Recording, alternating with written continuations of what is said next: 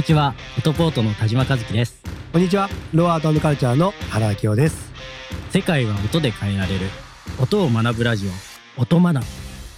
音を使ったブランディングを手掛けている二人が、世の中のあらゆる音を取り上げ、学び合う番組です。さあ、原さん、始まりました。めちゃくちゃ楽しみですよね。もうどうなることやら。音学び勉強させていただきたいなと思ってます、本当に。音を取り上げた番組って、あんまりないんじゃないですか？そうですよね。多分音だけにフォーカスしてやるの、おそらく日本初なんじゃないね、ですか。なんか音楽はいっぱいありそうですけどね。そうなんですよね。これうん、音学びって本当にいい言葉が付けられたこの番組だと思いますね。うん私も原さんも音を専門に企業様のブランディング事業をやっているんですが、まあ、じゃあ早速いきますか。なんか今言い出しかけましたけどもなんかちょっと早いっすね。うんうん。バツッと変わりましたね、今。はい。早速テーマに、はい いっちゃいましょう。はい。では、今回のテーマ。はい。記憶に、いいですか？もういいです、いいです、はい大丈夫です。記憶に残る音とは？おはい。記憶に残る音。力がね、入りすぎちゃいまして。そうですね。記憶に残る音ってね。まあ多分普段ね、はいあのー生活してて、いろんな音を聞いてうん。生きてうん。ってると思うんですけど、はい。今までなんかこう、この音は記憶に残ってるなみたいな音ってあります？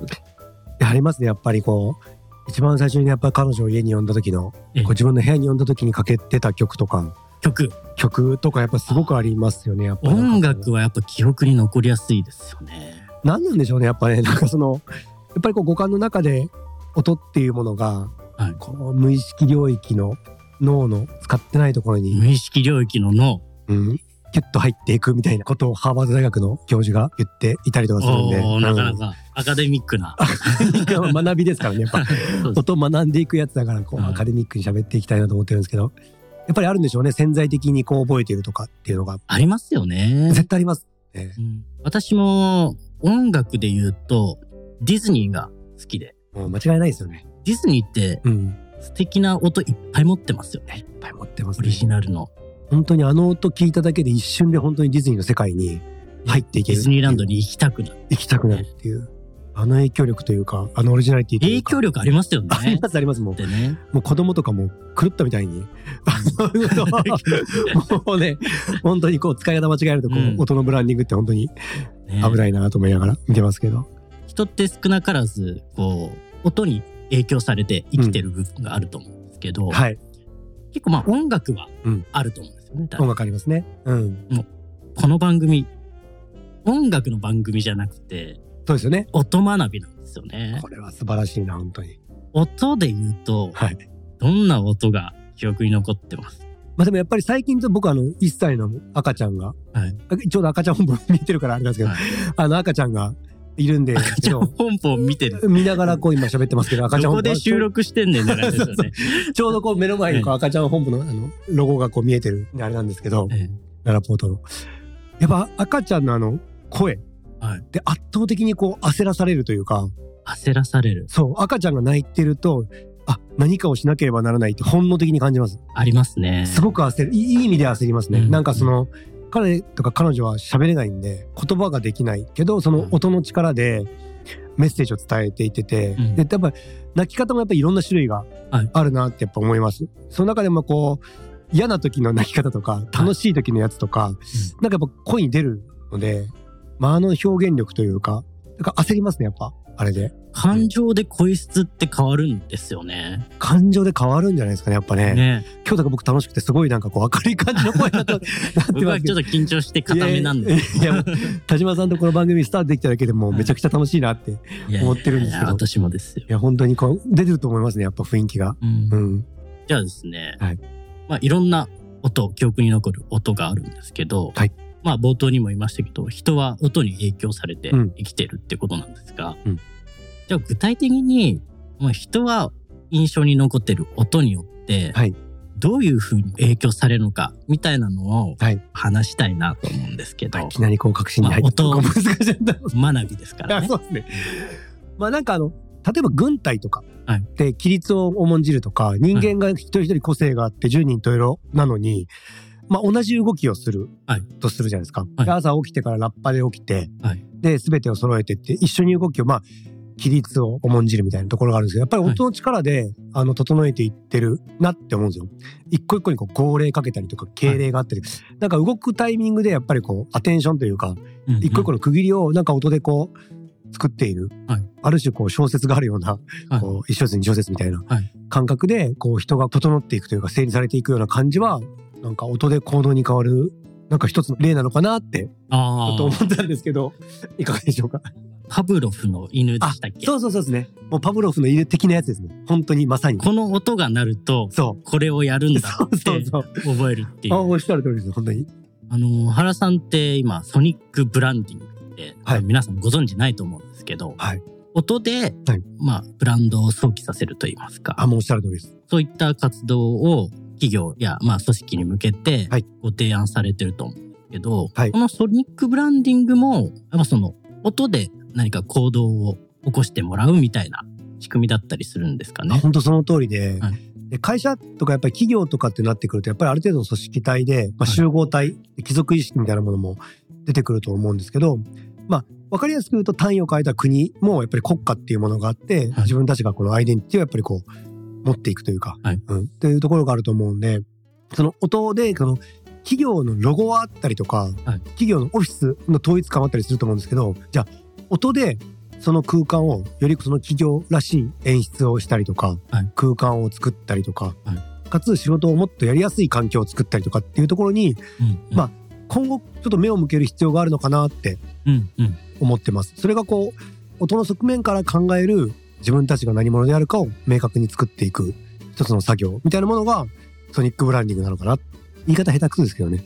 あでも、ソニックブランディングってやっぱ聞き慣れないと思うんですけど、はい。じゃあ具体的に聞いたことあるソニックブランディングってはい、どんなやつですか、すっごいもう喋り上手っすね。こう持っていき方がめちゃくちゃなんか ずっと質問していだけやいやで。素晴らしいと思います。なんか例えばフェラーリっていう車がでフェラーリのやっぱり一番のその強みってあのエンジン音らしいんですね。はいやっぱあのボーンっていうあのもちろんあの美しいフォルムとかはい真っ赤とかえっともちろんこのロゴとかがもう本当にこうインパクト強くて素晴らしいんですけど、はいやっぱりオーナーが一番満足するのってあのエンジン音らしい。ええボンってあの爽快感になるもちろんスピードもなんですけどそれに対するエンジンのエキゾーストの音みたいな。何なんですかねただ、まあ、迫力はあるのはわかるんですけど、はいなんかそれ以外にこう、中毒性みたいなあのが、エンジン音ってなんか、まあ男の人はより感じる部分かもしれないですけど。男心をくすぐるやつで。何なんですかねね。何なんでしょうねやっぱ 本当にただでかけりゃいいってもんでもないと思うんですよ。そうなんですよねやっぱフェラーリはフェラーリの音があってでそのエンジン音だけを作ってるデザイナーの方がいるっていう話を聞いた時にいやもうなんかそういうことなんだろうなってやっぱ思いましたね。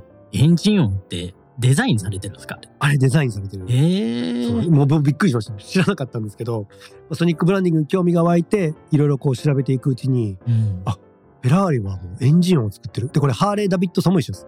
ええ。ハーレーもやっぱあの音がハーレーなんですね。でしかもちょっとこう情緒的であのエンジン音がこうちょっと不協和音っていうかちょっとリズムがバラバラになるんですよ、特にやっぱ短気筒とかのバイクとかだとまあ2気筒ですね。あのハーレー・ダビッドの、おおそらくですけど2つになってるんで、まあこうタッタカタッタタッタタッタッタみたいなあのあそこにこうこうなんかこうハーレー乗ってるなみたいな。あの乾いた感じの音がか。っこいいなみたいな。